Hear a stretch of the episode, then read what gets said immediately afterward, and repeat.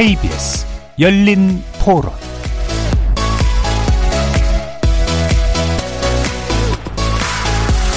안녕하십니까. KBS 열린 토론 정준희입니다.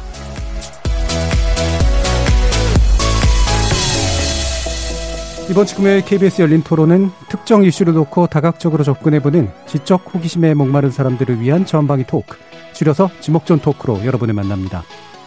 이른바 파이어족을 꿈꾸는 젊은이들이 늘고 있다고 합니다. 파이어란 영어로 Financial Independence, Retire Early, 머리 글자인 FIRE를 따서 만들어진 신조어인데요. 우리말로는 조기 은퇴를 위해 경제적 자립에 매진하는 이들이 되겠죠. 늦어도 40대 초반까지는 은퇴해서 평안한 노후를 보내겠다는 일념으로 특히 소비를 극단적으로 줄인 방식을 통해 자금을 마련하는 방식입니다. 한 설문조사에 따르면 20, 30대 직장인 4명 가운데 1명이나 본인이 파이어족이라고 밝힐 정도라고 하는데요.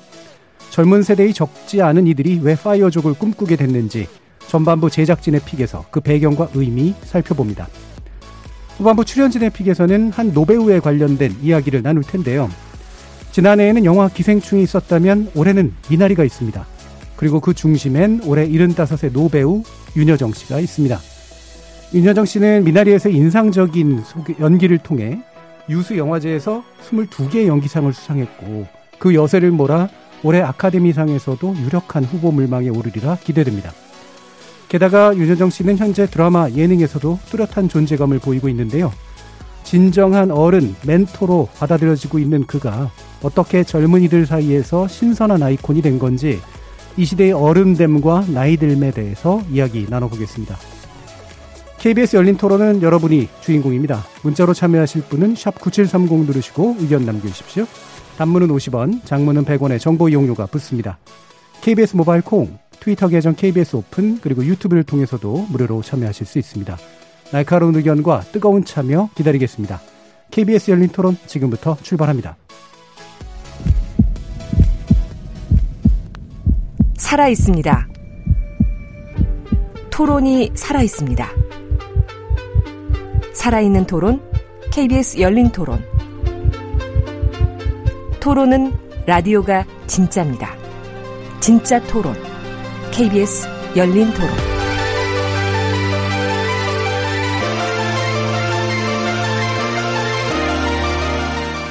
지목전 토크 함께 해주실 분들 소개하겠습니다. 문화비평가 이택광 경희대 교수 나오셨습니다. 네, 반갑습니다. 이택광입니다. 나라를 걱정하는 과학자 이종필 건국대 교수 나오셨습니다. 안녕하세요. 이종필입니다. 사람 사랑 공감의 소설가 서유미 작가 나오셨습니다.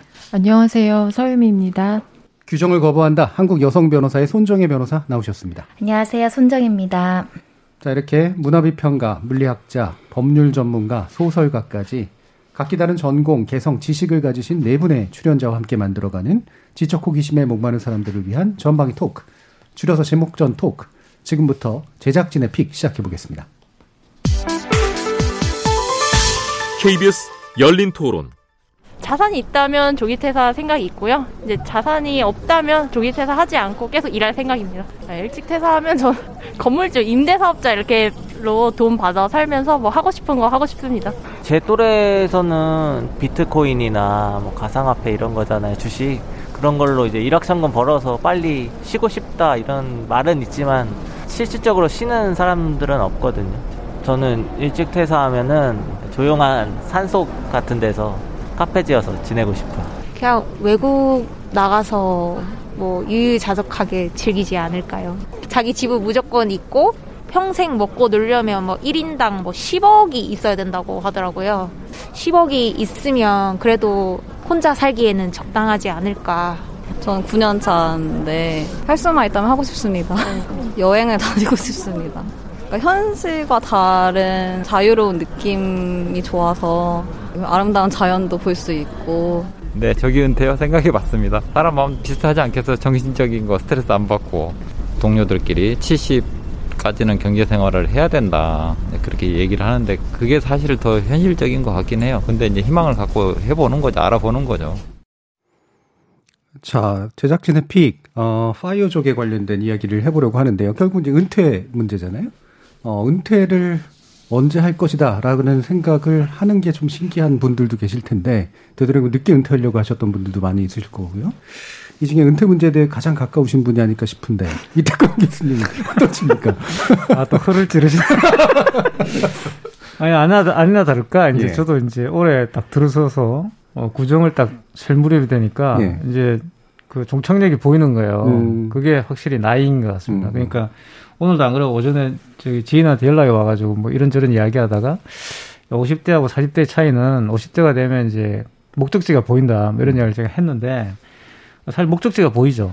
그래서 한 뭐 10년 년 뒤에 이제 어떻게 나갈까 뭐 이런 생각을 하게 되는데 사실 저는 은퇴를 하는 게 아니라 은퇴를 당하는 거 아닌가 생각이 들고 네, 네. 대체적으로는 그래서 아마 그런 은퇴를 당하는 현실에 대한 반발 또는 그런 은퇴를 당하는 현실에 대한 나름대로의 어떤 해결책으로서 내가 조기 은퇴를 하겠다 음. 이런 문화가 좀 생긴 것 같아요. 그래서 제가 최근에 굉장히 열심히 보는 그 매체 중에 하나가 유튜브인데 예. 유튜브에 굉장히 많습니다. 은퇴하시고 음. 이게 이좀 동남아시아나 이런 데 가셔가지고 노후를 즐기시기 위해서 아주 계획을 일찍 세우셔가지고 어, 또 그와 관련 여러 가지 노하우를 또 이렇게 알려주시는 유튜버가 많이 있어요. 그게 또 보면 청, 그 시청률이 굉장히 높아요. 그러니까 그래서 상당히 그런 문화들이 좀 아, 갑자기 나타났다기보다는 예전부터 있었고 그와 관련돼서 조금 우리 국민들 전체가 좀 대비해야 되겠다는 생각을 하는 거 아닌가. 예. 그게 조금 최근에 와서 조금 더 구체적으로 나타난 거 아닌가 음. 생각이 들더라고요. 자, 이 가운데는 은퇴하고 별로 상관없어 보이는 전문직도 한 분 계세요. 손정희 변호사님. 근데 저희 업종이야말로 예. 주변에서 정말 변호사 탈출하고 싶어 하는 사람 어. 얘기를 늘 듣거든요. 왜냐하면 워낙 스트레스가 많은 직군이고 일을 하다 보면 좀 매몰돼서 정신병 얻는 분들도 가끔 보여가지고 변호사 10년 하면 때려치겠다라고 저도 호기롭게 시작을 했는데 14년 차거든요. 예. 변호사 10년 하면 건물 하나 사는 줄 알았죠. 집 하나 사기도 어려운 예. 현실을 마주하고 10년 해도 어, 은퇴하기에는 어려운 현실을 직면을 했는데 그 우리 지금 나오는 이제 변호사 후배들을 보면은 그런 생각이 좀 별로 없어진 것 같아요. 우리가 이제 회사에 뼈를 묻는다 이렇게 말하잖아요. 그런 생각이 굉장히 희석화되어 있다. 예전에 우리 남편에게도 가늘고 길게 가야지 무슨 사표야 이랬다면 요즘은 짧고 굵게 자신이 어떤 가치관을 어떻게 추구하는지가 중요한 세대가 돼서 저 역시도 늘 은퇴를 꿈꾸지만 그래서 변호사들도 한 방을 꿈꾸지만 그런 현실이 잘 도래하지 않아서 지금도 일을 하고 있습니다. 은퇴를 못 하실 것 같은데요, 보니까. 저는 사실은 은퇴는 아니고 안식년이라도 좀 갖고 예, 싶은데 예. 잘안 되더라고요. 음, 아직년이라도 참 있으면 좋을 텐데. 자, 그러면 이종필 교수님은, 음, 은퇴는 뭐 아직 좀 남으셨긴 했습니다만, 예, 몇 년 차이는 안 남긴 합니다. 근데 또 젊은 친구들도 많이 보시니까, 물론 아직은 학생들인데, 어떻게 분위기가 제일 가까우실 것 같은데. 어, 글쎄, 저는 그 지인 중에 한 분이 예. 미국 교포분인데, 어, 좀 일찍 이제 은퇴를 하신 분이 있어요. 음. 이제 사업을 하시다가, 뭐 재산을 좀 모으셨고, 그걸로 뭐 주식이나 금융 상품 조금 가지고 있고, 뭐 아주 어마어마한 부자는 아니시지만, 본인이 이렇게 계획을 세우신 것 같더라고요. 그래서, 어, 아마 그 50대 초반, 40대 후반, 이제 그때쯤에 이제 은퇴 준비를 하셔가지고, 은퇴해서, 정말 그 지금 언론에 나오는 파이어족의 어떤 전형적인 예처럼 그렇게 어 자유롭게 살고 계신 것 같아요. 돈으로부터도 어느 정도 음. 좀 자유롭고 이렇게 여행도 많이 다니시고 저는 처음에는 이제 그 모습을 보고 되게 좀 생경했거든요. 그 이제 몇 년 전이었는데 어 근데 요즘 들어서 저도 이제 나이를 계속 이제 먹다 보니까 아 그게 괜찮은 선택일 수 있겠다 음. 그런 생각이 들고 그러면서 이제 저도 이제 제 인생을 쭉 이렇게 한번 돌아보니까 뭐 다른 분야도 마찬가지겠습니다만 그 특히 이제 저같이 이론 물리하는 사람들의 궁극적인 로망은 뭐냐면은 물리를 취미로 하는 거거든요. 그렇죠. 네. 뭐 어떤 여러 가지 뭐 외적인 요건에서 좀 자유로우면은 예. 그러면은 정말 내가 하고 싶은 연구 마음대로 하면서 훨씬 더 질 높은 뭐 논문도 쓸 수 있을 것 같고 음. 이제 그런 로망이 있는데 그게 현실의 어떤 뭐, 뭐 학교가 됐든 연구소가 됐든 여러 가지 제약들로 사실은 그게 좀 안 되는 게 현실이고 그래서 뭐 돈을 조금 적게 벌더라도 그렇게 내 하고 싶은 연구하면서 뭐 논문이나 읽으면서 예. 그렇게 살면 좋겠다는 그런 로망들 사실 다 가지고 있어요. 음. 저도 이제 마찬가지고. 음. 그래서 최근에 이제 제가 그 어쩌다가 어쩌다가 눈에 자주 들어오는 그 그 TV 예능 프로그램이 그 나는 자연인이다. 어쩌다가 가면 지금 딱 그 연령대가 제일 좋아하는. 또 보니까 저 연령대 저, 랑 비슷한 연령대에서 이렇게 이제 산으로 가신 분들 이렇게 예, 예. 있으시더라고요. 그래서 아 저분들이야말로 성부적으로 그 파이어족의 삶을 나름대로 예. 이렇게 좀 구현하신 그렇죠. 분이 아닌가라는 생각도 들더라고요. 예. 그 사실 그 이제 저 같은 사람도 아니 그냥 이렇게 좀 생활 정리하고 저런 데 가서 시골에서 공기 좋은 데서 음. 이렇게 뭐 논문 보고 연구하면서 가끔 이렇게 뭐 논문 음. 쓰기도 하고 뭐 음. 원고도 쓰고 뭐 한 격주로 이렇게 여의도 와서 이렇게 열린 토론도 하고 이렇게 예. 살면 참 좋겠다는 생각이 들게 돼서 예. 바로 그런 분들이 예전에 향토사학자라고 불리던 분들이 계시긴 한데 예. 굉장히 좋은 연구들을 많이 하셨죠. 자, 은퇴 당하기보다는 뭐 할래만 하는 직업을 가지고 계신 아, 서민 네. 작가님 어떠세요? 그 사실은 작가가 음. 은퇴 이후에 사람들이 제일 하고 싶어하는 음. 직업 5위 안에 그렇죠. 꼭 들어요. 예. 매년 그 조사하면 막 성직자, 농사, 농부 다음으로 막 많이 나오거든요. 오. 근데 어 작가로서는 저는 끝까지 쓰면 좋을 것 같아요. 그러니까 펜을 줄 수 있는 한은 음. 헛소리를 쓰지 않는 한 쓰면 좋을 것 같은데 약간 그 글 쓰는 일을 가르치는 일은 60을 안 넘기고 아, 그만하면 좋겠다는 생각이 건. 좀 있어요. 예, 예. 젊은 분들이 가르치고 젊은 분들이 배우고 저는 이제 글을 쓰고 그러면 좋지 않을까 예. 생각하고 있어요. 근데 저희 주변에 계신 선생님들은 그 나이 드셔가지고 강의를 그 나이 젊을 때는 왜 강의하는 거 싫어하는데 나이 들면 들수록 강의라도 하고 싶어 하시더라고요. 아. 되게 말하는 음. 재미 뭐 이런 거 있잖아요. 음. 나중에 60대 때도 바뀌실 것 같은데. 아, 그럴까요? 모르겠어요. 네. 나이가 들면 적적해지니까. 그렇죠. 음. 그러니까 말을 막 푸는 그런 재미 같은 게 되게 있으신 것 같아요. 그래서 하면 안 될 것 같아요. 젊은 친구들한테 네. 해악을 끼칠 것 같아요. 네. 제가 이제 사실 얘기하고 싶었던 건 그거긴 합니다. 네. 자, 근데 이 파이 운동이라고 하는 게 제가 알기로는 미국이고 또 사실 이와 유사한 운동이 일본에도 좀 있었던 거로 좀 알고 있고요. 네. 중요한 건 그냥 단순한 은퇴의 문제는 분명히 아니잖아요. 뭐 여러 가지 사회적 배경이라든가 또 여러 다양한 학습도 이제 바탕에 깔려 있는 것 같은데 이탈피 교수님 이게 어떤 배경이었는지 좀 말씀 좀 주시죠. 사실 이 그 파이어족이 가능하려 그러면 이제 이 세계 경제가 이제 출현해야 되고 이 세계 경제라는 건 사실은 금융 자본주의잖아요. 음. 금융을 이제 기본으로 하는 자본주의가 출현해야 됩니다. 제가 뭐 영국 유학 갔을 때 굉장히 신기했던 게 정말 영국에는 파이어족이 많이 있어요. 네. 그분 일 거의 안 하시고 음. 뭐 가끔씩 현금이 필요하시면 이제 그런 뭐 몰 같은 데 가서 가지고 이렇게 아르바이트 음. 잠깐 part-time job 잠깐 하시고 뭐 돈을 벌어 가지고 차를 산다든가 음. 아니면 어디 여행을 가신다든가 그걸 보면서 아니 이렇게 경제 활동이 없는데 어떻게 이렇게 살아갈 수 있을까 고민하는데 보니까 그게 결국은 funding이더라고요. 네, finance더라고요. 그렇죠. 음. 이게 이제 우선이 돼야 되는 것. 말 그대로 이제 은, 내가 어디에 가 있더라도 나의 경제 생활을 할 수 있는 경제적인 어떤 그런 문제들을 해결할 수 있는 조건이 돼야 된다. 그게 일자 일차적인 것 같고 이차적으로는 이제 말씀했던 것처럼 아까 전에 어 말씀하셨던 것처럼 평생 직장 개념이 이제 사실 사라지는 거죠. 원래 이제 초창기 전후 발전 시기에는 민족 국가 단위로 이제 경제가 이제 성장, 우리도 이제 대기업들이 그때 이제 정부의 지원을 받고 많이 등장하지 않습니까?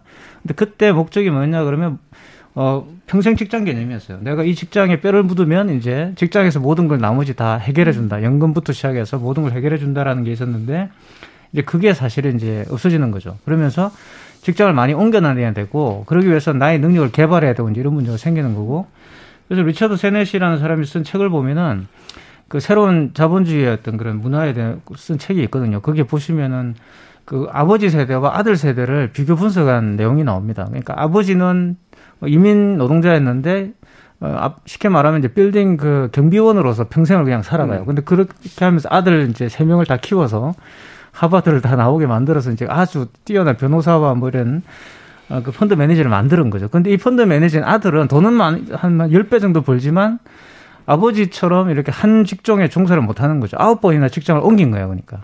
그걸 이제 리처드 세넷이 그 책에서 굉장히 중요하게 번, 그 분석을 하는데 그러니까 부는 굉장히 늘어났지만 우리들의 삶의 유동성이 이제 커졌다는 거죠.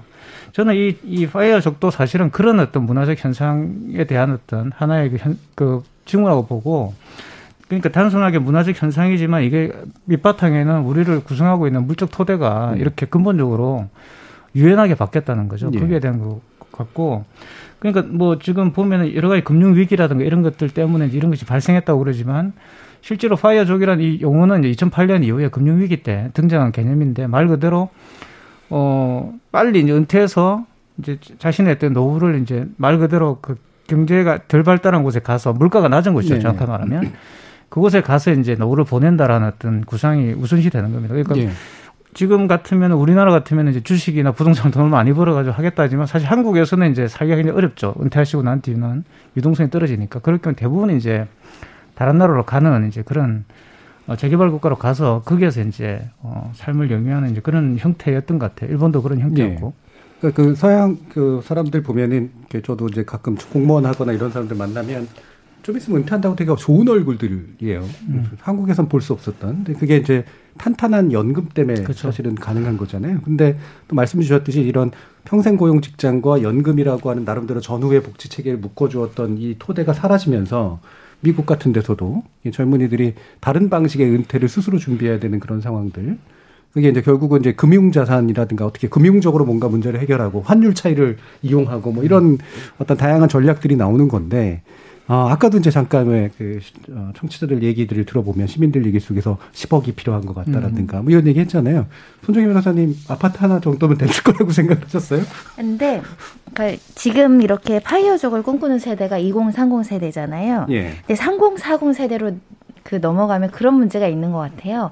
아래로는 이제 부양 가족이 있고 그렇죠. 위로도 부양 가족이 예. 있으니까 나만 보고 나만 은퇴 자금이 있다고 하더라도 못하죠. 쉽게 은퇴를 할 수 없는 또 다른 또 사람들도 있는데 요즘 저출산 또 결혼 음. 안 하는 분들도 많아서 만약에 그런 선택을 한다고 한다면 이렇게 파이어족으로서 이제 체계적인 관리가 되는 거죠. 왜냐하면 나의 미래는 내가 그렇죠. 결정할 네. 수 있잖아요. 다른 가족의 미래까지는 결정하 하지 않아도 되는 부담감이 없으면 이런 것들이 요즘에 이제 젊은 어, 세대들이 추구하는 나의 행복에 대한 가치 음. 그리고 안정성보다 좀 변화되고 새로운 것을 받아들이고 새로운 것을 시도해 보려고 하는 말씀하신 유동성, 유연한 모습들이 좀 투영이 되는 게 아닐까 생각이 들고요.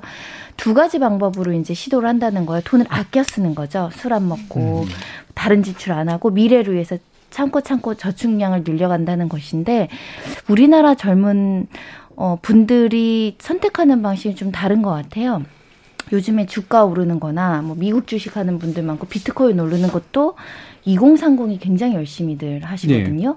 그래서 월급으로는 이거 은퇴자금 부족하다라는 인식이 굉장히 많은 것 같아서 그만큼 노동 가치가 좀 떨어지고 자본 가치가 높다라는 것을 대다수가 지금 공유하고 있는 상황이 아닐까 해서 어디 가도 주식 얘기하고 어디 가도 새로운 어떤 비트코인이나 투자처를 찾아서 이 어떤 근로소득을 어떻게든 자본소득으로 계속 계속 그 성장해 가려고 노력하는 젊은 분들 보면서 그래서 우리 어릴 때 20대 생각하면 그런 경제신문 잘 안 읽었거든요, 음. 저도.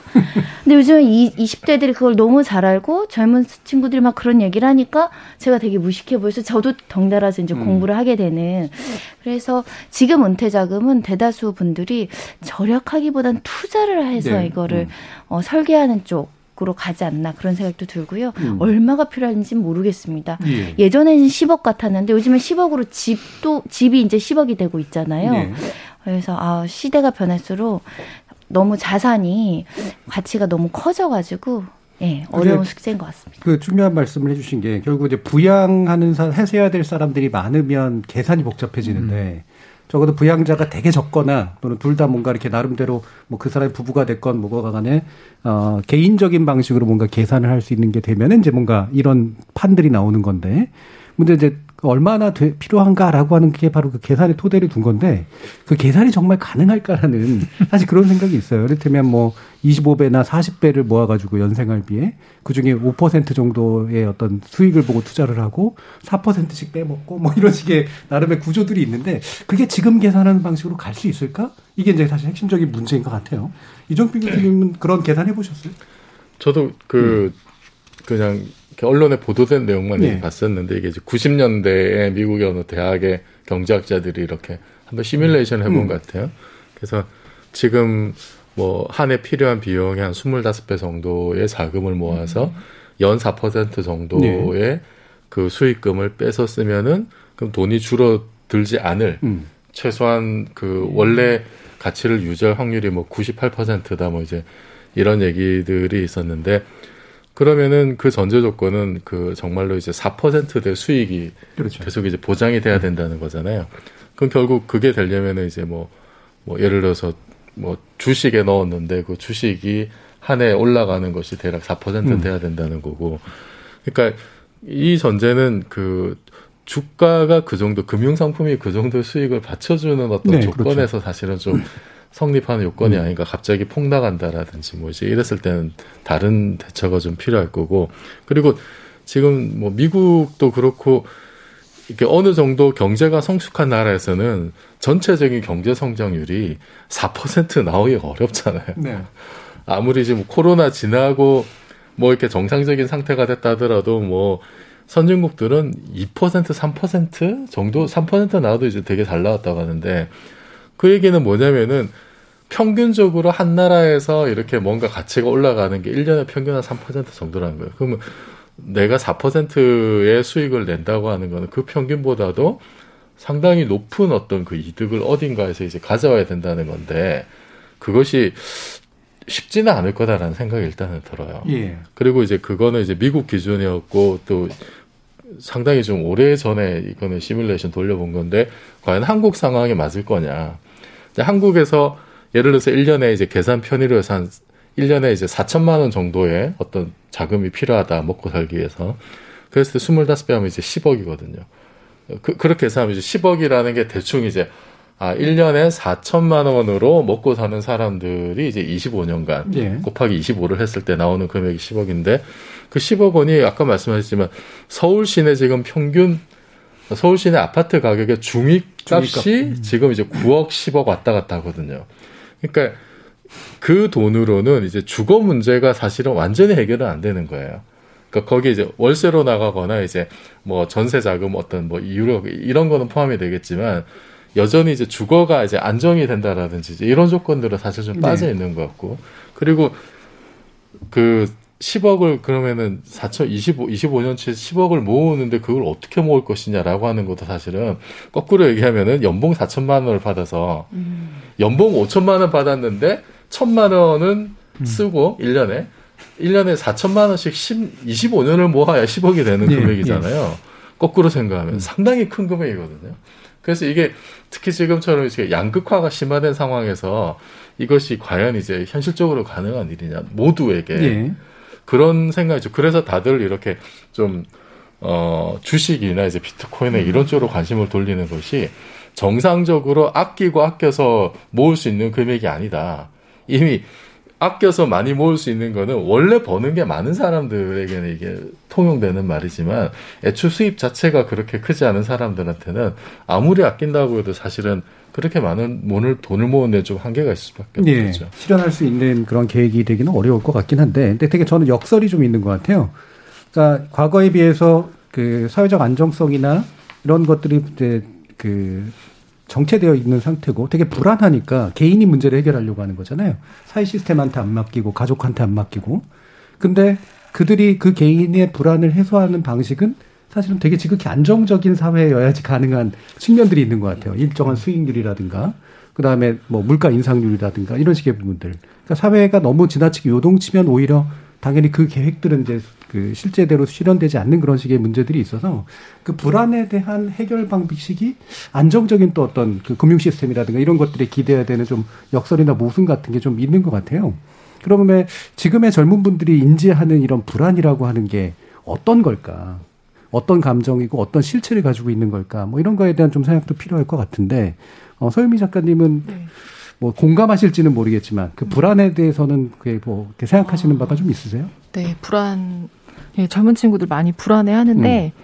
그러니까 일단은 지금 사회가, 어, 예를 들면 자기가 뭐 대입이나 아니면 대학에 들어와서 뭔가 뭐 자격증을 따거나 바로 졸업해서 취직을 하거나 하는 것을 한 번이라도 밀리면 예.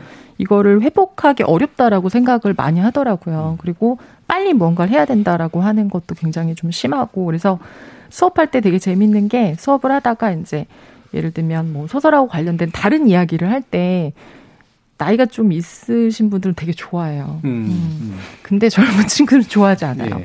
딱 수업 시간에 정확하게 맞춰서 딱 해야 할 얘기만 하고 음. 딱 시간에 맞춰서 끝내기를 굉장히 원하고 뭔가 약간 그 뭐랄까 예측 불가능한 것 자체를 즐길 수가 없어요. 여유가 네. 없어서 굉장히 불안해요. 그래서 얼마가 딱 들어오면 얼마가 나오는 거. 그러면서 또 한편으로는 굉장히 또 투자에 대한 어떤 그러니까 그렇죠. 이걸 넣었을 때 뭔가 뻥튀기가 되기를 음. 원하는 그래서 로또를 또 되게 꼬박꼬박 사기도 하고 음. 그리고 요즘 젊은 분들 보니까 그 주말에 그 서울이나 수도권에 부동산 투어를 다닌다고 그러더라고요. 어. 네, 그래서 그런 카페에서 네. 이렇게 정보 공유도 하고요. 같이 만나서 실물을 이제 보러 가는 거예요. 그래서 같이 뭐 투자를 해서 뭐 음. 너가 그거를 살 거냐 뭐 이런 뭐 음. 부모님한테 연락하고 심지어는 부모님이 이제 본인들 사시는 집들을 뭐 돌리고 자녀한테 뭐 이렇게 하고 이런 일들이 되게 많아졌다고 해요. 그래서 사회가 진짜 IMF를 좀 지나고 더군다나 이제 코로나 때문에 재택근무를 하기도 하고 있던 회사가 어려워지고 팀이 정리되고 이런 일들을 이제 굉장히 그 겪으면서 젊은 분들이 자기가 디디고 선 땅이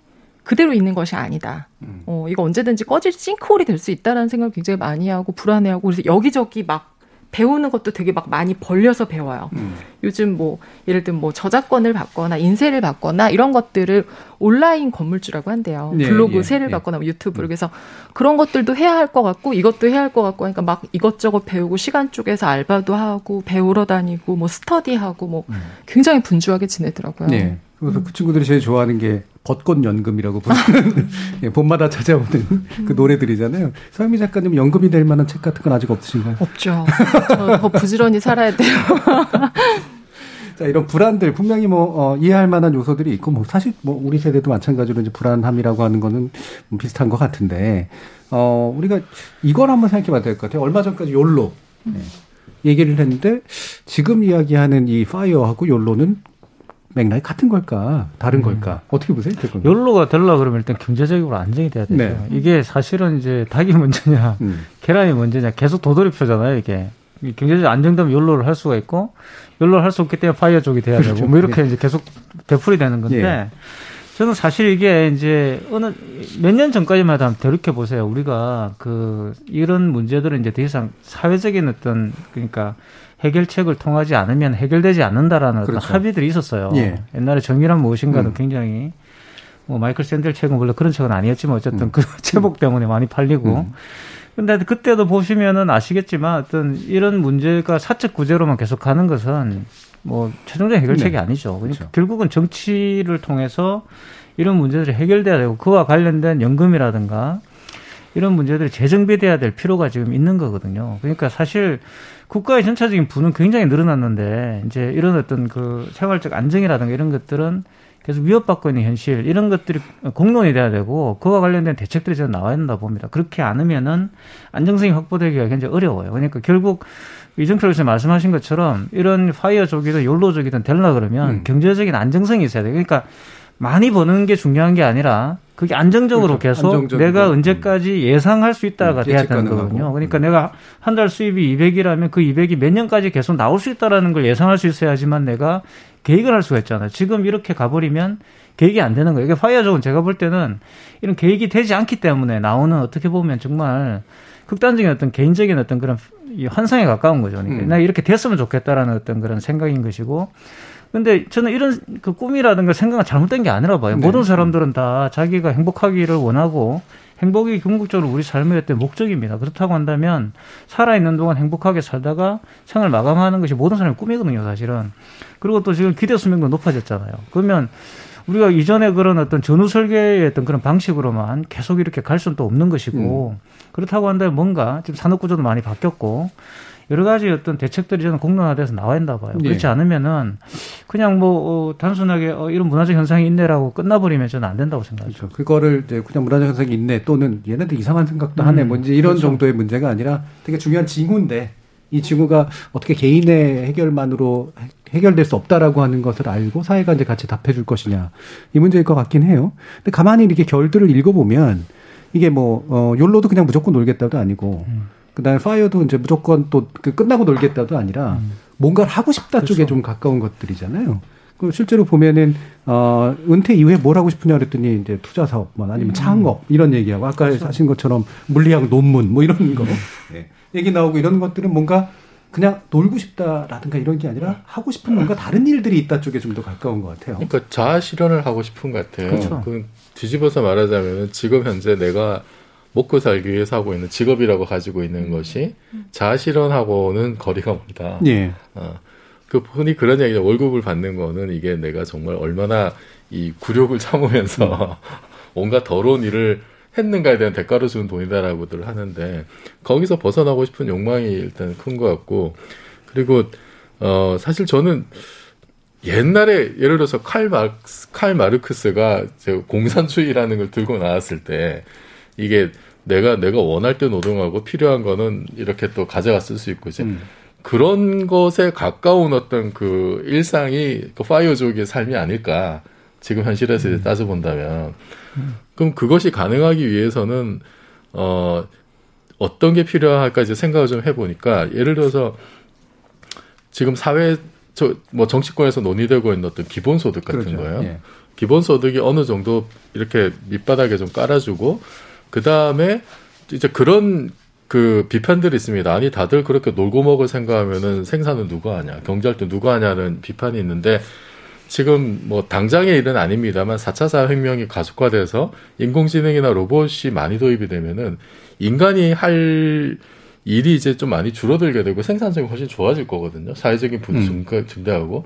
그럼 거기서 나오는 이득들이 특성 소수에게만 집중이 되지 않고 그것이 잘 분배가 돼서 정말로 최소한의 어떤 그 인간적인 삶을 영위할 수 있는 쪽으로 이렇게 기본소득이 이제 설계가 된다면 그러면은 아주 뭐 큰 돈을 벌지는 못한다 하더라도 내 적어도 인간의 존엄성을 지키면서 먹고 살 수 있을 정도의 네. 그런 최소한의 돈에다가 내가 이렇게 조금씩 정말 간헐적으로 조금 돈이 더 필요하면은 음. 그때는 좀 이렇게 좀 더 이렇게 노력을 해서 뭐 아르바이트 하든지 그런 식으로 좀 일을 해서 돈을 더 쓰고 그렇지 않을 때는 정말 내가 하고 싶은 일을 하고 음. 그런 삶이 그, 그런 세사, 사회도 가능하지 않을까. 예. 지금 이제 기본소득 논의도 나오고 있고, 음. 이제 4차 산업 얘기도 되고 있기 때문에.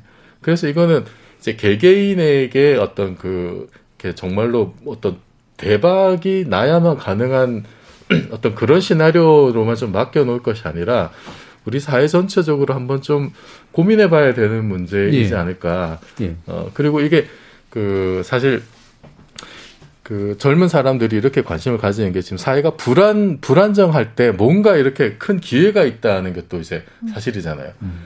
근데 대부분 그때 큰 기회를 얻어서 돈을 많이 버는 사람들은 부자들이거든요, 사실은. 어, 없는 사람들은 결국은 돈을 다 잃게 돼 있는 게 그게 이제 경험 법칙이고 확률적으로 이제 그렇게 나오는데 거기다가 지금은 그 아까 말씀하셨듯이 산업 구조가 바뀌면서 부를 창출하는 어떤 그 방식들이 옛날하고는 너무나 다른 방식들이 막 나오고 있단 말이에요. 그러니까 이것저것 해보는 거죠. 정말 유튜브도 해봤다가 뭐, 뭐 요즘 같으면 클럽하우스 이런 걸로 뭐 돈벌이 되지 않을까 이런 것도 들여다보고 뭐 N 잡너 이런 얘기도 나오고 하는 것이 그런 어떤 그 새로운 어떤 산업 구조의 변화, 부의 창출 방식의 변화가 맞물려서 저는 이제 돌아간다고 생각을 하는데 이것을 좀 개개인의 고민에게 맡겨 두지 말고 사회 전체적인 문제로 한번 좀 어, 다시 한번 좀 예. 생각을 해봤으면 좋겠어요. 예, 그래서 제가 결이 좀, 그, 좀 다르게 느껴진다라고 했던 게, 어, 이거를 약간 개인의 선택이 파이어라면, 이거를 사회화시킨 선택이 기본소득 쪽에 좀 네. 가까운 측면들이 있는 것 같다라는 거예요. 그래서 결국 만약에 이 사람들이 은퇴 자금을 마련하느라고 그렇게 애쓰기보다, 은퇴 자금에 준하는 기본소득이 만약에 마련이 된다면, 그때부터는 먹고 살기 위해서 일하는 게 아니라 하고 싶은 일을 위해서 일을 하는, 그런 쪽의 어떤 것들에 가깝게 가지 않을까. 그러면 이 두 가지의 어떤 차이를 허무는 방식들은 어떤 게 있을까? 뭐 이런 고민들을 좀 하게 돼요. 소혜미 작가님은 네. 이런 자아 실현이라고 하는 방식이 일을 통해서 되세요? 아니면 이거 그만두고 사실은 딴 일을 하고 싶으세요? 만약에 저는, 보장이 된다면? 아, 저는, 지난번에 놀고 싶다 그러시긴 했는데. 네. 저는 사실 이율배반적으로 일을 예. 좋아하는데 그러니까. 저는 회사를 사실 좀 한 7년 정도 다녔었거든요. 예. 근데 그때 이제 회사를 다니면서 어, 글을 쓰고 싶다는 생각이 좀 막연하게 있다가 일을 하면서 글 쓰고 싶은 생각이 점점 더 많아졌던 음, 것 같아요. 그래서 음. 마지막 회사 생활은 거의 사람들과 회의를 하는데 저 혼자만 안 웃고 딴 생각하느라고 뭐 이런 지경에 이제 이르르면서 그만두고 이제 글을 쓰는 일이 저한테는 사실 굉장히 즐거워요. 그래서 음. 가르치는 일은 조금 어떻게 보면 매여 있다라는 생각이 네. 드는데 쓰는 거는 제가 이제 자유롭게 할 수 있으니까 그래서 많은 분들이 작가나 뭐 이렇게 꿈꾸는 그 직업 리스트, 은퇴 음. 이후의 리스트의 직업들을 보면 대부분 자유로운 직업이에요. 해도 음. 되고 안 해도 되고. 음. 그래서 제가 이제 꿈꾸는 그 놀고 싶다의 그 음. 백수는 뭐에 가깝냐면 이제 경제 활동이 전제가 되지 않는 아, 네. 것을 하는 그렇죠. 것이지. 네. 막 마냥 놀고 싶은 건 아니거든요. 그래서 저도 그 사실은 이제 파이어족 얘기를 음. 저는 기사를 보면서 어떤 분들이 많이 떠올랐냐면 진짜 실제로 은퇴를 해서 집도 있고 영문도 받는 저희 이제 그 아버지 세대들이 되게 많이 사실은 떠올랐었어요. 근데 이분들은 사실 굉장히 어, 앞쪽에 뭐 매여서 일을 하기는 했지만 그래도 안정적으로 일해서 나오셔서 자산도 있는 상태시고 사실은 파이어족이 원하는 모양새로 충분히 사실 수 있는 분들인데 네. 이분들의 삶을 가만히 보면 굉장히 무료하고 그러니까. 적적하고 어, 이 있는 시간을 어떻게 해야 할지 네. 모르고 네. 어, 뭐 하고 싶으시냐고 여쭤보면 그냥 건강하게 오래 사는 게 꿈이에요. 음. 음. 그래서 저는 사실은 우리가 돈을 어떻게 모을 것인가 또 되게 중요한데 그만큼 그 뭐 하면서 그 시간들을 음. 보낼 것인가 사실 굉장히 중요하고 그게 잘 마련이 돼야 이 모으거나 투자하는 것들의 목적성도 생기고 이게 곤혹스럽지 않을 것 같아요. 네. 우리한테 음.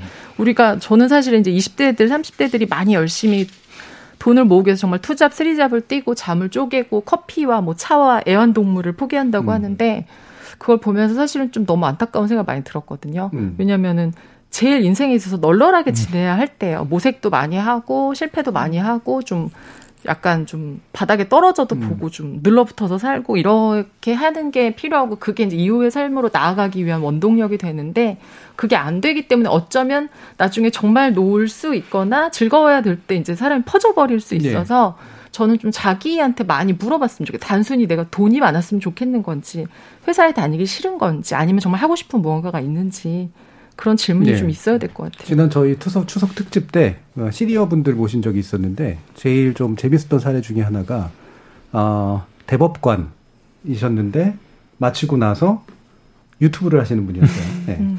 그리고 법률 상담 쪽으로 물론 하시는 분인데 굉장히 즐거워하시더라고요. 얼굴 자체가. 음.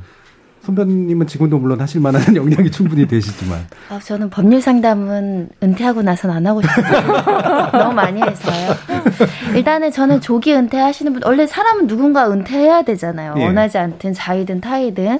근데 이렇게 어, 파이어족이 이야기하는 것은 주체성이 있는 것 같아요. 내 인생 내가 결정한다는 음. 거죠. 누가 나가라고 해서 은퇴하는 게 아니고 내가 적절하다고 생각되는 그 시점에 스스로 계획한 바에 의해서 실천하고 행동을 하겠다라는 능동적인 어떤 자기 가치관 같아요. 네. 보통은 회사에서 내 직책도 부여가 되고 내 역할도 부여가 되고 네가 언제 나갈지도 보통은 어, 뭐 사직 권고라는 이름으로 은퇴시킴을 당하는 어, 우리 앞 세대를 많이 봐왔기 때문에 회사를 맹목적으로 또 막 따를 수는 없는 지경인 거죠. 그래서 어, 조기 은퇴로서의 내가 어떤 내 스스로의 주체성을 찾아가는 것들을 인생의 목표로들 삼고 계신 거 아닐까. 내가 또 딱히 뭐라고 뭘 하고 싶은 건 없는데 예를 들면 조기 은퇴하고 나서 뭐 하실래요 물어보면 1위가 사업 구상이더라고요. 네. 근데 무슨 사업인지도 모르는 거죠. 현재는 음. 내가 꿀집을 할지 음. 커피를 커피 전문점을 열지 두 번째는 아무것도 안 한다라는 것인데 내가 불확실한 미래에 있어서 불확실이긴 한데 그래도 내 은퇴 시점은 내가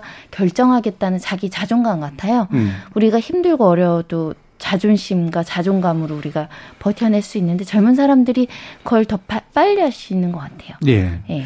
결국 이런 뭐 연로족이 됐건 파이어족이 됐건 오늘의 뭐 논의들을 보면 어, 말씀하신 것처럼 주체적으로 살고 싶은 거, 그 다음에 뭘 하든 간 행복하고 싶은 거, 음. 이런 것들 이제 투영되어 있는 그런 모습들이 아닌가 싶은데요. 어, 결국에는 우리 사회가 어, 이 개인들의 행복에 대해 행복 추구의 어떤 요구를 어떻게 사회적으로 풀어낼 수 있을 것인가라는 문제와 또 밀접히 연관되지 않은가 싶습니다. 지목전 제작진의 픽은 여기서 마무리하겠습니다. 여러분께서는 KBS 열린 토론과 함께하고 계십니다.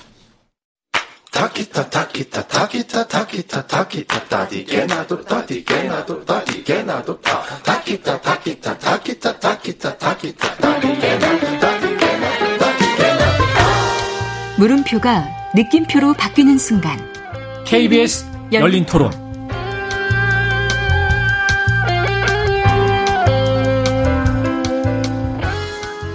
그분이 그 연세에 영어도 잘하시고 그리고 오락 프로그램에 나오셔도 최선을 다하는 모습이 보기 좋았고 자기 맡은 영화나 드라마에도 최선을 다하는 모습이 연세와 상관없이 최고를 향해서 이렇게 지향하는 게 굉장히 멋있게 보였어요. 다가가고 싶은 사람? 그러니까 저 사람한테 인정받으면 되게 나도 되게 괜찮은 사람일 것 같은 그런 분이라고 저는 생각이 들었거든요. 만약에 저분이 나를 되게 좋은 사람을 생각해주면 나 되게 어 나 진짜 좀 괜찮은 사람인가? 라고 생각이 들 수 있지 않을까? 그만큼 좋으신 분 인것것 같긴 해요, 사실. 좋은 어른? 저렇게 나이가 들면 되게 쿨하고 멋져 보이겠다. 그러니까 나이가 들었어도 어른 대접받으려면 최소한의 배려는 해야 된다고 생각을 해요. 사회적인 원칙에는 좀 동의를 해주고 그렇게 해야지 어른으로서 존경을 받지 않을까. 그러니까 나이 들어서는 나이 값을 해야 된다고 거기에 맞게끔 적절하게 본인이 자기 관리를 잘해야 된다고 생각합니다. 좋은 어른이라는데 그런 것 같아요. 뭐 말로 이렇게 잔소리 하는 것보다는 범소 이렇게 먼저 실천해서 먼저 보여주는 게 중요한 것 같고 연세 드신 분들이 더러 이제 제 보기에 이제 법과 질서를 좀 무시하는 경향이 있는데 본인 경험도 중요하지만 또 사회 일원으로서 역할을 끝까지 좀 충실히 다해주는 게 중요하지 않을까 그런 생각을 합니다. 지적 호기심에 목마른 사람들을 위한 전방위 토크. 문화비평가 이태광 경희대 교수, 물리학자이신 이종필 건국대 상어교양대 교수, 서유미 작가, 손종희 변호사 이렇게 네 분과 함께하고 있습니다. 자 이번 픽은 서유미 작가님이세요. 저는 영화라면 이태광 뭐 이런 이런 생각이었는데 예, 일단 배우의 또 문제이기도 하고 그렇죠. 또 여성의 문제이기도 하고 어떤 이유를 어, 이로 선택하셨는지 말씀 주시죠. 네, 이제 배우 윤희정 선생님이 음. 영화 미나리로 이제 그 미국 영화제에서 유수의 상을 받으면서 그 연기 인생 이제 주목을 받고 있는데 아직 우리나라에 이제 영화 개봉은 안 됐거든요. 근데 음. 아, 이 영화가 얼마나 대단할까, 뭐, 네. 얼마나 연기를 잘했을까, 이런 것도 사실은 궁금하지만, 그것보다도 그 윤여정 배우 자체의 그 인생의 행보가 되게 주목을 받고 또 기대하게 되는 것 같아요. 우리 사회가 어떻게 보면은 뭐, 아이돌 문화도 그렇고 빠르게 나와서 자신의 천재성을 빨리 보여주고, 어떻게 보면 빛을 빨리 잃어가는 그런 것들이 이제 되게 그 연예계나 어떤 문화계에 되게 많은데 굉장히 천천히 대기만성하는 모습도 되게 좋고 그리고 어 또 작품을 고르거나 또 여타의 다른 사람들하고 관계를 맺거나 또 인생을 살아가는 태도 같은 게 더 감탄을 하게 되는 것 같아요. 그래서 우리가 평균 수명도 길어지고 또 고령화 사회가 되어가고 하면서 어, 어떻게 하면 좀 인생을 제대로 살아갈까? 어, 내가 생각하는 저런 어른은 되지 말아야지 하는 모습이 아닌 것으로 어떻게 하면 살아갈 수 있을까? 이런 것들을 좀 고민하는 분들이 많은데 우리 나이로 이제 75세가 되는 이 배우를 통해서 좀 멋진 어른으로 사는 법에 대해서 같이 얘기를 좀 하고 예. 싶었어요. 음. 어, 약간의 어떤 롤 모델 같은 느낌도 좀 어, 있으신가요? 네, 저한테는 음. 정말 그 제가 이제 박완선 선생님하고 예, 예. 어, 우리 윤여정 배우님을 볼 때, 음. 어, 처음부터 너무나 잘하는 사람이어서가 아니라 음. 좀 의아한 인물인데 끝까지 그리고 더 잘해지는 네네.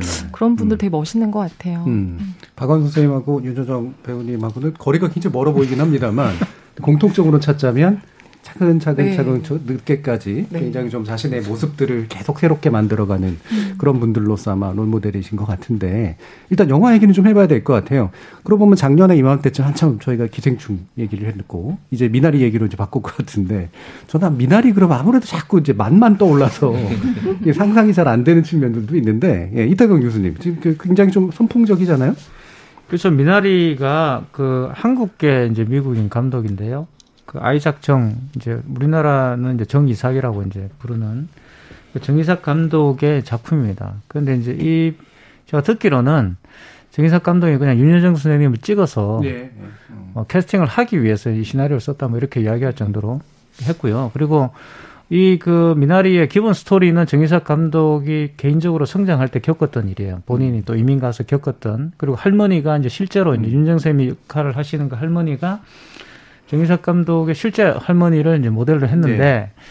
흥미로운 거는 이제 그 윤여정 선생님이 가서 이제 가셔가지고 캐스팅돼서 정희석 감독한테 물어보니까 내가 그럼 당신의 할머니를 내가 연기해야 되느냐. 음. 이것도 윤여정 선생님의 이제 프로 의식을 볼 수가 음. 있는 거죠. 아니면 내가 나를 연기를 해야 되느냐 이렇게 물어보니까 정희석 감독이 그냥 윤여정 선생님 연기를 하시면 된다고 이야기를 했대요. 네. 그래서 굉장히 연기가 자연스럽게 나오지 않았을까. 저도 아직 이 영화를 보지는 못했는데 3월에 지금 개봉한다 그러니까.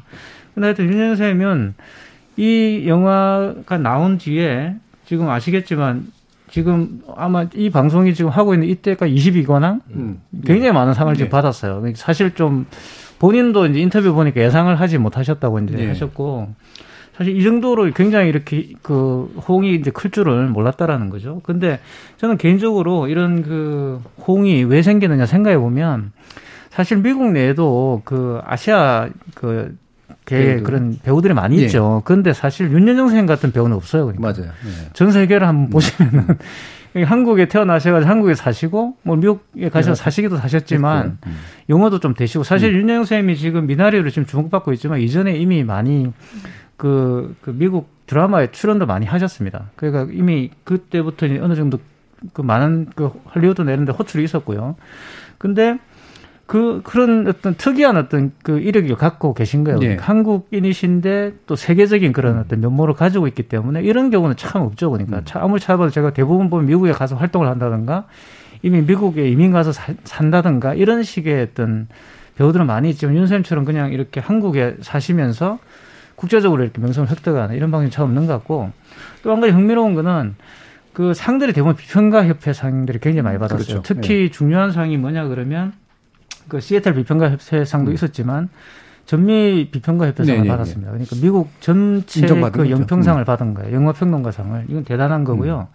그리고 또 흑인 비평가상까지 받았어요. 그러니까 굉장히 많은 그 주목을 지금 받고 있고 또 최근에 또 골든글로브 때문에 네. 약간 또 논란이 집됐죠. 음. 왜냐 골든글로브는 기본적으로 뭐 40% 이상인가 뭐 이제 뭐 외국어를 사용하면은 이제 그 외국 예. 이제 그걸로 외국 영화로 이렇게 예. 외국어 영화 또는 외국의 어떤 그런 콘텐츠로 간주한다 그래가지고 아니 이게 말이 안 되죠. 왜냐면 미국 이제 감독이 만든 음. 미국 배우들이 나오는 그런 영화인데 이걸 이제 한국 이제 쉽게 말해 외국 영화로 본 겁니다. 그래서 논란이 돼가지고 오히려 더 이제 그 주목을 더 받게 네. 만들었다는 생각이 들고요. 그래서 어 사실 저는 윤영샘의 그런 그 이런 지금의 관심이라든가 또 지금까지 해오신 그런 걸 봤을 때 우리가 앞에서 은퇴 이야기를 계속 했는데 인생에는 은퇴가 없는 것이라는 음. 걸 가르쳐 주고 있는 거 아닌가 생각이 들고요. 그리고 뭐 이렇게 뭐 구체적인 여론조사 결과가 나와 있지는 않지만 많은 그 배우들 한국 배우들에게 롤 모델, 롤 모델이 누구냐고 물어보면은 전부 윤영쌤이라고 네. 대답을 하세요. 음. 그리고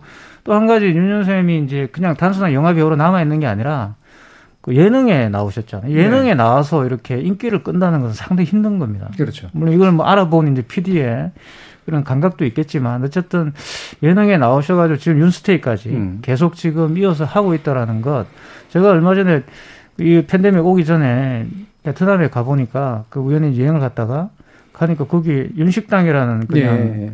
뭐 정식으로 이제 로열티를 지불하는 예. 식당은 아닌데 음. 윤식당이 곳곳에 있더라고요. 음. 그 정도로 이렇게 이미 그 예능으로도 이미 국제적인 어떤 그런 어, 반영을 받고 있는 거 아닌가 싶고 참 한국어는 소중한 그런 분이라는 생각이 좀 들었어요. 예. 참 아까 소유미 작가님도 말씀도 해주셨지만 그 되게 젊은 시절부터 해서 이게 각각의 연령의 단계마다 이미지들이 조금씩 달라지면서 되게 그렇죠. 복합적인 캐릭터를 가지신 분으로 되게 좀 독특한 사례인 것 같다라는 생각이 드는데 연기도 물론 잘하지만 어, 예능에서의 어떤 독특한 개성이라든가 이런 것들 또 이렇게 아주 저 제가 보기에 아주 효과적인 영어 구사력 음. 그러니까 막 유려하고 유창한 게 아니지만 아주 정확한 음. 그런 영어 구사력이라든가 이런 것들도 아마 외국인들에게서 굉장히 또 중요하게 다가가지 않을까 싶은데 같은 또 여성으로서 손문아 선생님, 그 윤여정 선생 나오는 뭐 이런 것도 많이들 보세요? 어, 지금 나오는 예능 프로그램 예. 굉장히 예. 즐겁게 보고 있는 것인데 한 가지 이제 왜 매력적인가를 보면은 말씀하신 뭐 영어 구사력을 뛰어넘는 소통의 능력이죠. 예. 왜냐하면은 나이 차만 보면 사실은 그 나오는 젊은 음. 배우들하고 위화감이 있을 정도의 나이 차가 있거든요. 그리고 네. 선생님 선생님 이렇게 음. 할 수밖에 없을 정도의 이제 나이 차와 경력의 차이가 있음에도 불구하고 굉장히 편안하게 젊은 사람들이랑 소통하시고, 음. 약간 격식 예의를 갖추지만 격식을 굉장히 좀 어, 따지지 않는 어르신 세대이기 때문에 젊은 사람들이랑 소통을 많이 하셔서 보는 사람도 편안하고 신선하고 배울 점이 있다 이렇게 볼 수 있을 것 같은데 보통 70대 여배우라는 것이 할 수 있는 역할들을 보면 음. 악덕한 시어머니 아니면 정말 모성애가 절절 끄는 네, 어머니 네. 뭐 그런 역할 정도 음. 우리가 통상적으로 볼 수 있는 어머니 의 음. 모습을 그렸는데 윤여정 어, 씨 선생님이라고 해야 돼. 선생님은 음. 뭐 굉장히 다방면으로 제가 이제 가장 제 머릿속에 강력하게 있는 역할은 바람난 가족이었어요. 네. 거기서 보여지는 파격적인 어떤 모습, 그걸 선택할 수 있는 자신감과 대담함과 자연스럽게 연기하는 모습. 근데 그 이후에 인터뷰에서 어떻게 바람난 가족을 하셨어요? 라고 물어봤을 때 아 그 당시에 집 리모델링해서 공사비가 좀 필요했다 이렇게 굉장히 솔직하고 털털하게 예. 나 역시 생계형 배우이다. 나 역시 먹고 살기 위해서 자식들을 키우기 위해서 어렵게 미국에서도 활동하고 들어오는 작품에 대해서 막 고고한 작품 철학을 이야기하는 게 아니고 우리 현실에 맞게 젊은 사람들이 하는 고민 있죠. 너 왜 이거 했어? 먹고 살아야 되니까 뭐 이런 것들을 자연스럽게 얘기하는 모습들이 진솔하고 소통을 잘하시는 것 같아요. 그 소통을 잘하시기 때문에 외국인과도 그렇게 소통을 잘 하시는 것 같아요. 음. 유정필 교수님도 매력 많이 느끼세요? 이런 정도. 어, 저는, 예, 참, 뭔가 좀 독보적이다, 예. 여러 가지로. 일단 그, 이분이 이제, 그 초기에는 이렇게 악역 좀 하시고, 음. 그걸로 이제 되게 유명해지셨고, 이제 제가 태어나기 전부터 연기를 하셨던 분이고, 그리고 이제, 그, 그 유명한 이제 김수현 작가의 드라마에도 네, 좀 그렇죠. 나오고 하면서, 특히 이제 그 시어머니, 엄마 역할도 좀 많이 하셨고, 근데 그, 윤여정 배우 같은 경우는 이게, 이미지가 정말 이제 악역으로 이제 시작을 하신 그 이미지도 있습니다만 뭔가 이제 똑 부러진 이미지, 음. 똑 부러지고 깐깐하고 그리고 참 그 옛날 뭐 60년대, 70년대의 우리 한국 사회의 어떤 분위기로 봤을 때는 참 아우 여자가 너무 잘났어 이제 그래서 거부감이 생길 법한 그 시대를 겪어온 분이거든요. 근데 우리가 보통 그, 그, 그 윤여정 배우 같은 경우는 그 대사 암기력도 상당히 뛰어나다고 하잖아요. 그래서 그 배우들 사이에서는 정말 머리가 똑똑한 사람이다라고 해서 정평이 냈다고 하는데 그렇게 원래 똑똑하신 분이고 그런데 그, 그 똑똑함이 정말 그 연기에서도 이렇게 깐깐 좀 이렇게 똑부러진 이미지 그리고 좀 약간 깐깐한 면도 있고 그러면은 보통 이제 그런 사람은 남녀를 구분하고 그, 그런 어떤 성격이 있으면은 소통이 잘 안 될 것 같은 어떤 예. 이미지가 있거든요. 그렇죠. 아, 저 사람은 너무 잘난 사람이야. 어? 머리도 좋고, 근데 성격도 약간 좀 깐깐해 보이는 것 같고, 그 뭔가 좀, 그, 좀 이미지 전체가 이렇게 좀 이렇게, 어, 아주 잘나 보이고. 그러면 뭐 상당히 멀게 느껴지고 대화가 안 될 것 같은데, 예. 그런데 이분이 어느 순간부터는 보니까 모든 걸 많이 내려놓으신 것 같더라고요. 음, 많이 내려놓고, 그리고 이제 그러면서 상대에 대한 어떤 배려심, 배려가 딱 보이는 거예요. 음. 그두 개가 상당히 이제 보통 사람들한테는 상존하기 힘든 요소이거든요. 제 경험으로 봤을 때는. 보통, 어, 내가 이렇게 잘났고, 내가 이렇게 똑똑하고, 내가 이렇게 능력이 있어. 그러면은 사실 약간 유아 독존적인 어떤 그런 쪽으로 가게 마련인데, 이분은 그런 것이 자, 어떤 그런 자존감이 있으면서도 그거를 어떤 억누르고 제어하는 어떤 상대방에 대한 배려심이 예. 굉장히 곳곳에서 많이 있는 것 같아요. 음. 그래서 그게 빛을 발한 게 그 저는 특히 이제 예능이지 않을까. 예. 이제 연기 같은 경우는 그 연기 캐릭터에 완전히 몰입해서 정말 윤여정만의 캐릭터를 이제 만들어내긴 했는데 예능에서는 그 원래 본 모습이 또 많이 나오잖아요. 그러면서 이 아주 생경한 조합, 어, 되게 깐깐하고 정말 자의식이 강하신 분인데 실제 행동이나 어, 언행이나 하는 거 보면은 그 속에서 굉장히 어떤 배려심, 이해심, 소통하려는 게 이런 것이 참 묘하게 잘 예. 결합이 돼 있다. 저는 이게 그 굉장히 좀 그 윤여정 배우님이 가지고 있는 가장 참그 어떤 독보적인 어떤 예. 그런 캐릭터가 아닐까 싶고 그리고 또 다른 면에서는 야 이분이 그렇게 많은 영화 드라마를 찍었는데 한국의 특히 이제 드라마 같은 경우는 얼마나 시청률 경쟁이 참 치열합니까? 그 속에서 그렇게 쌓아왔던 어떤 그 연기력 이런 것이 지금 미나를 통해서 평가받는 게 아닌가. 예. 그래서 윤여정 배우 연기도 평가받는 거지만은 그 윤여정이라는 배우를 키워왔던 한국의 어떤 그런 콘텐츠 산업도 음. 지금 뭐 작년에 기생충과 올해 이제 미나를 통해서도 함께 좀 평가받는 음.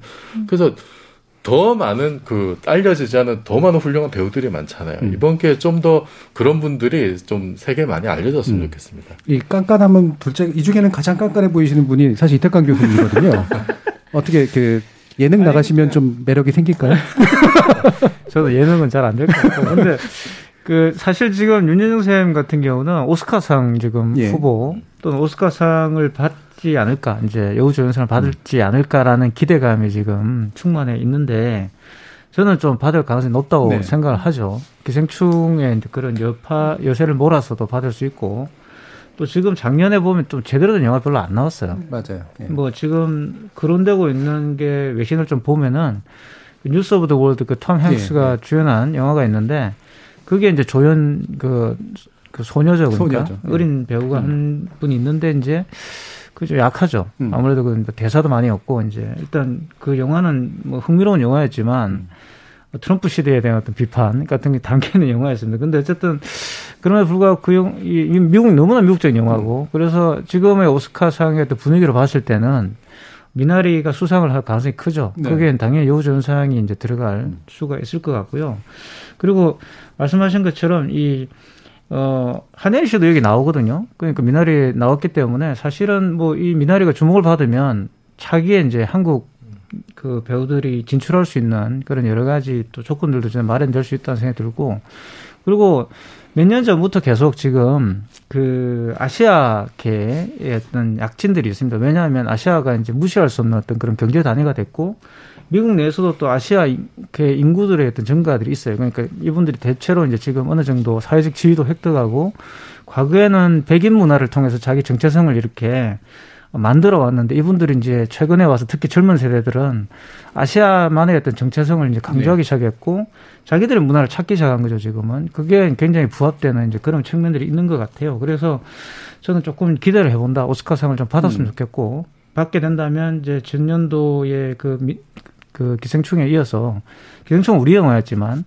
어쨌든 그 이 미국에 살고 있는 한국계 미국인들의 어떤 그런 어 또 처지라든가 또는 그런 어떤 문제점들도 사실은 조금 더 확인할 수 있는 그런 계기가 될 것 같고요. 그리고 윤영생 같은 경우는 제가 볼 때는 어 사실 우리가 지금 여기서 이렇게 지금의 결과를 가지고 우리가 이야기를 하고 있지만 어, 정말 힘들게 사셨다고 저는 생각을 해요. 네. 왜냐하면 여배우라는 존재가 아까 전에 70대 여배우라는 게 무엇을 의미하는가라고 했는데 사실 주어진 역할이 너무나 딱 정해져 있잖아요. 우리가 아까 전원일기 음. 말씀하셨지만 몇 분딱 음. 계십니다. 그 노년을 맡아 예. 하시는 음, 분들이 김수민 쌤 이런 분들 사실 20대부터 그분은 노인 역할을 했어요. 그러니까 여배우가 정말 이렇게 그 아름다운 여배우가 아니라고 한다면 사실 윤여정 선생님은 본인이 아름다운 여배우가 아니라고 이야기를 하시거든요. 나는 여배우다라고 하시지만 그렇게 외모를 통해서 어떻게 굉장히 이렇게 어 자본 자본을 확보하는 그런 음. 분이 아니죠. 그러니까 외모가 아니라 이분 연기라든가 또 나머지 말씀하셨던 그런 어떤 지적인 어떤 그런 어, 매력이라든가 이런 걸로 이렇게 살아오신 건데 그런 여배우가 참 드물잖아요, 한국에서. 외모가 정말, 외모가 모든 걸 결정해버리고 이런 식으로 갔는데 윤영쌤은 그렇지 않은 틈을 만드셔서 여배우가 무엇인지를 우리들에게 좀 가르쳐 주고 있다는 생각이 들어요. 이게 네. 굉장히 소중하다. 그러니까 음. 우리 어떤 연예 산업이라든가 이런 그 어, 기, 본적으로 가지는 방송 산업들이 가지고 있는 문제점들 이런 것을 증면해서 이렇게 뚫고 나오신 분인 거죠. 음. 그래서 이제 그런 부분들은 조금 예. 더 평가해줘야 되는 거 아닌가 생각합니다. 그러니까 뭐두 분, 그, 그 이종필 교수님이나 이태강 교수님 말씀 모아보면 이제 한국 컨텐츠 산업의 다양성과 경쟁력에 또 맞춤하게 딱그 음. 위치에서 나름의 예능이면 예능, 영화면 영화 또는 뭐 다른 방식 드라마라면 드라마 이런 식으로 그 윤현 선생의 캐릭터가 굉장히 좀 흥미롭게 살아난 분들이 되게 중요한 것 같은데 심지어는 JTBC 뉴스룸에도 나와서 했던 말들이 음. 또 굉장히 또 회자되고 있고 흔히 어록이라 그러는데 저는 개인적으로 어록이란 말 별로 안 좋아하거든요. 왜냐하면 너무 준비한 티 나는 말들이 음, 다 음, 어록으로 돼 있는데 이분의 그 어록이라고 된 것들은 상당히 즉각적인데 음. 삶이 투영돼 있어서 굉장히 좀 매력적인 것 같아요. 서현미 작가님 이 말을 또 이렇게 다루시는 분으로서 네. 이분이 가지고 있는 그런 특성들 굉장히 많이 주목하실 것 같은데. 네, 이 부분 가지고 있는 진짜 그 큰 아까 음. 이종필 교수님 말씀하신 정말 좀 똑똑하고 센 여자 이미지 있잖아요. 말 네. 빨리 하고 음. 인상도 좀 세시고 그런데 어 이분이 그 가지고 있는 가장 큰 그 장점 중에 하나가 유머하고 위트거든요. 네. 그리고 그 여유로운 거. 그래서 저는 이분이 했던 얘기 중에 되게 재밌었던 게 근래 이제 그 봉준호 감독하고 대담했던 걸 보니까 본인을 봉변 윤 선생이라고 그래요. 음. 어, 자기는 뭘 저지르고 본다. 네. 남들은 자기가 음. 굉장히 그 굉장히 치밀하게 계획하고 나아갈 거라고 생각하는데 아까 뭐 싱크대 얘기처럼 음. 그냥 들어와서 좋으면 한다. 어, 이런 얘기를 하시면서 저지르고 보고 매이지 않는다라는 얘기를 되게 많이 하셨어요. 그러면서 본인이 가지고 있는 그 단점을 굉장히 장점화 잘 하시는 것 같아요. 그래서 음. 사실 우리 젊은 세대들은 그렇잖아요. 내가 이게 없기 때문에 뭐가 안 된다는 거에 되게 많이 매이는데 이분은 그 사실 예전에 여배우들이라는 영화에도 나오셨었어요. 그 예, 연령대 예. 다양한 연령대 음. 여배우들이 나왔었는데 이분이 그 윤여성 선생님이 그 얘기를 하셨었거든요. 자기는 옛날에 음. 그 또래 비슷한 경력이 있는 여배우들 사이에서 자기만 출연료가 낮아서 음. 아, 내가 피부가 안 좋아서 그렇구나. 나는, 나는 보정하려면 기술이 들어서 그런가? 라고 생각을 했고, 또 그 다음에는, 어, 피, 그, 기술이 좋아졌는데도 그래서, 아, 내가 목소리가 안 좋아서 그런가 보다라고 네. 생각을 하시면서 그냥 가셨다 그래요. 그래서 어떤 부분들을 되게 여유 있고 좀 편안하게 받아들이고 그렇게 또 대해주시고 그게 되게 좋은 것 같아요. 그리고 이분 필모그래피를 보면 되게 놀라운 게 2003년 이제 바람난 가족을 찍으시고 이후부터 거의 매해 작업을 한 해도 거르지 않으시고 어떤 음. 해에는 두 편. 근데 이게 영화만 그렇고 이제 드라마 예능까지 치면은 굉장히 다작을 하시거든요. 제가 이걸 보면서 어떻게 이렇게 성실하고 열정적일 수 있지? 음. 근데 또 이 윤스테이에서 보면 매번 그래요. 나와서 잠깐 쉬면 우리 들어가지 말까? 맨날 이러세요. 전 그게 너무 좋은 것 같아요. 음. 열심히 해야 돼. 그러니까 내가 이렇게 잘 됐어가 아니라 그냥 순간순간 열심히 하지만 나의 모토는 좀 놀고 즐기고 싶어. 음. 이게 또 젊은 사람들한테 되게 좀 친해지고 싶은 어른의 느낌을 주는 것 같아요. 예. 그러니까 사실 얼마 전까지 그 젊은이들한테 이제 인기를 얻었던 노년 캐릭터들이 몇 개 있는데 음. 그 지금 이제 센 할머니 캐릭터 같은 거 아, 이런 게 좀 욕설 욕쟁이 할머니 캐릭터 이런 것도 좀 있었고 어 그다음에 또 보면은 뭐 아줌마스러움 뭐 이런 거 가지고 또 이제 최근에는 그랬다가 근데 또 윤현영 선생이 보여주는 캐릭터는 또 또 좀 약간 사뭇 다른 것 같아요. 근데 그 훨씬 더 긍정적인 느낌 같은 것에 가까운데 어, 아까 봉변 윤 선생 그랬지만 우리 손변 옆에 계시는 이제 손변 윤 선생이 될 것 같은데 어떻게 어떠세요? 이렇게 사람이 나이가 들어서 나이 든 사람들 말 듣는 거 저도 나이 들었지만 싫잖아요. 그 저 아시는 네. 분이 자기는 인생의 목표가 꼰대가 되지 않는 거예요. 네. 한 마흔 후반쯤 되신 것 같은데 그 얘기 들으니까 어 저도 제 인생의 목표가 꼰대나 나이 들면 뭐 선입견이 좀 있어지고 음. 내 인생의 철학이나 내 경험이 너무 확고해지다 보니까 자꾸 가르치려 들잖아요. 저도 그런 면이 있더라고요. 네. 근데 이제 윤여정 선생님 같은 경우 가르치기보다 들으려고 하고 인터뷰하는 거 보면 나보다 서진이가 이런 메뉴 선정은 더 잘하는데 걔 뜻을 음. 따라야지 이렇게 좀 어, 나이를 무기로 삼지 않는 어른. 음. 그래서 배우려는 자세 나보다 한참 미성숙해 보이는 후배지만은 저 아이의 말은 가치가 있고 같이 토론해 볼 만해. 이런 시각을 그대로 보여주다 보니까 그냥 어르신 같지 않고 만약에 지금 한 번도 말을 직접 나눠보지 않았지만 옆에 계시다면 제가 오늘 고민해야 될 거 이 선생님한테 음. 얘기를 해보고 싶어요. 음. 저 이거 너무 고민되는데 뭐 이런 식으로 조금 친근하게 다가갈 수 있게 이렇게 마음을 좀 열어놓고 사시는 분 같아서 그래서 젊은 사람들이 어 저 사람을 어 뭐라고 해야 되지? 존경하는 것보다 애정하는 거죠. 애정하는, 애정하는 음. 친밀감을 주시는 되게 편안하신 분 같아요. 음. 그, 저, 그, 이거는 약간 된 거긴 합니다만, 왜 이렇게 연세 드신 분들 보고 귀엽다라는 표현을 쓰기 시작한 게 얼마 안 됐었는데, 음. 그 귀엽다라는 말을 하면 주변의 어른들이, 어, 이거 어른한테 그런 얘기를 하냐고. 근데 그, 그 젊은 친구들이 나이 드신 분에게 친근감을 느끼는 표현 방법 중에 하나가 이제 귀여움이잖아요. 음. 이유 그 선생님 같은 경우에 귀여움 같은 게 사실 분명히 좀 있거든요. 그렇죠? 네. 그리고 할머니라는 호칭이 예. 또안 어울리세요. 안 어울리고. 그냥 동네 언니 같고 너무 세련되시고 네. 할머니 같지가 음. 않고 음. 그냥 저, 정말 좀 뭐 저 같은 경우 진짜 조금 나이 많은 누님 내지는 음. 뭐 이, 이런 이미지지 할머니 그러세요.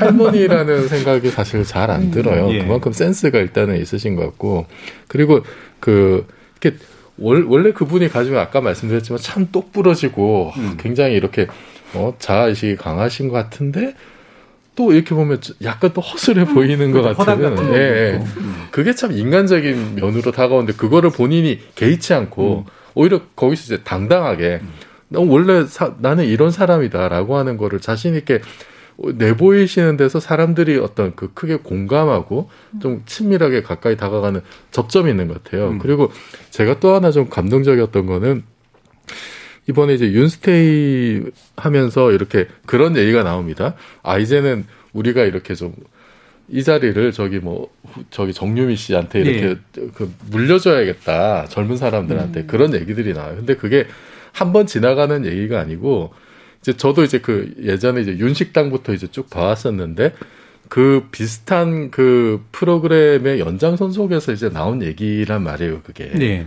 그러니까 그냥 허투루 한 얘기가 아니라 아 이제는 이 자리를 젊은 사람들에게 물려줘야겠다라고 하는 게 이게 정말 진심이 담긴 얘기 같더라고요. 음. 근데 그게 그냥 하나의 방송 프로에서 이 뭐이 뭐 이 자리를 넘겨주는 그런 문제가 아니라 어떤 그 전반적인 어떤 그 사회 포지션에서의 어떤 그 예. 또 자기의 역할, 또 선배가 해야 될 역할이란 무엇인가에 대한 고민이 있으신 것 같아요. 음. 그러니까 내가 또 뭐 따로 이제 본인 하실 일을 또 찾아 나가겠지만 뭐 이 정도 자리를 잡아놨으니 이제 이, 이 자리는 다음 세대 내가 물려주겠다라고 하는 좀 이런 의식은 어른이 되는 사람들이 좀 배워야 되지 않겠는가. 저도 사실은 몇 년 전부터 이제 제 또래들이 그런 얘기를 하는 걸 들었거든요. 이제 그 요즘 이렇게 86세대에 대한 얘기들이 네. 많잖아요. 네. 86세대들이 뭐 뭐를 사, 사회 중요한 부분 다 장악해서 자기들끼리만 끝까지 먹고 가려고 한다 이런 얘기들이 많은데 그 속에서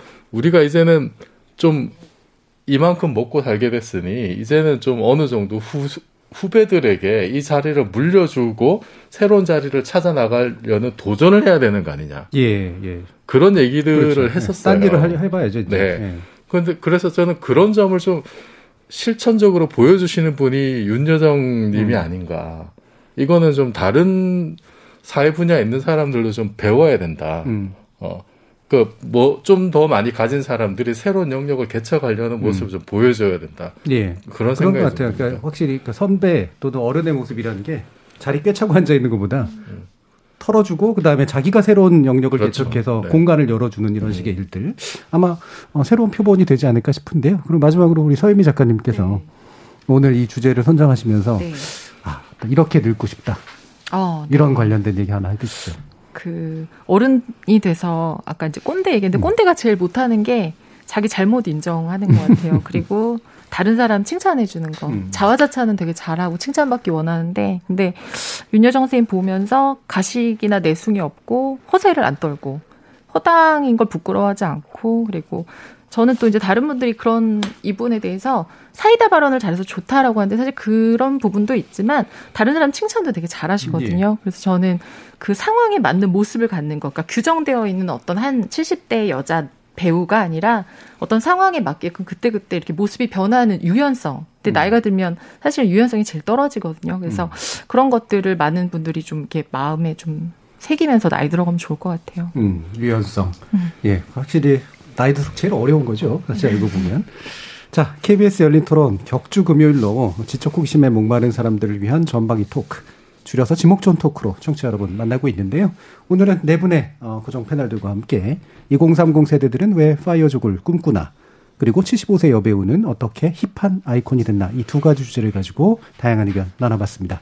문화비평가 이태광 경희대 교수, 물리학자이신 이종필 건국대 상호교양대 교수, 소설가 서유미 작가, 그리고 손정희 변호사 네 분 모두 수고하셨습니다. 감사합니다. 감사합니다. 감사합니다.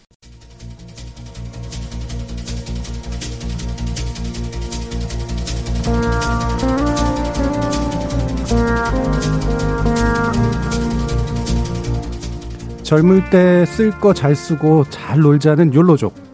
젊을 때 최대한 쌓아둬서 아직 늙기 전에 하고 싶은 거 하며 살자는 파이어족. 언뜻 대단히 대비되는 삶의 자세인 것 같지만 두 가지 측면의 공통점은 확인됩니다. 하나는 지금 시대의 불안에 대한 젊은이들의 고민과 대응이라는 것이고요. 다른 하나는 지금의 노동이 자아 실현과는 대단히 거리가 멀어서 진정한 자아를 찾기 위한 물질적 수단에 불과해지고 있다는 겁니다. 너의 젊음이 너의 노력으로 얻은 상이 아니듯 나의 늙음도 나의 잘못으로 받은 벌이 아니다. 소설가 박범진의 원작의 기초를 둔 영화 은교에 나오는 대사인데요. 미국 시인 시어도 레스케가 지은 식기에서 시작됐죠. 모든 우리의 젊음과 늙어감이 그리고 모든 우리의 노동과 놀이가 저마다의 가치를 갖게 하는 건 당대 사회와 개인의 세밀한 협력에 있지 않을까 싶습니다. 저는 다음 주 월요일 저녁 7시 20분에 다시 찾아뵙겠습니다. 지금까지 KBS 열린 토론 정준이었습니다.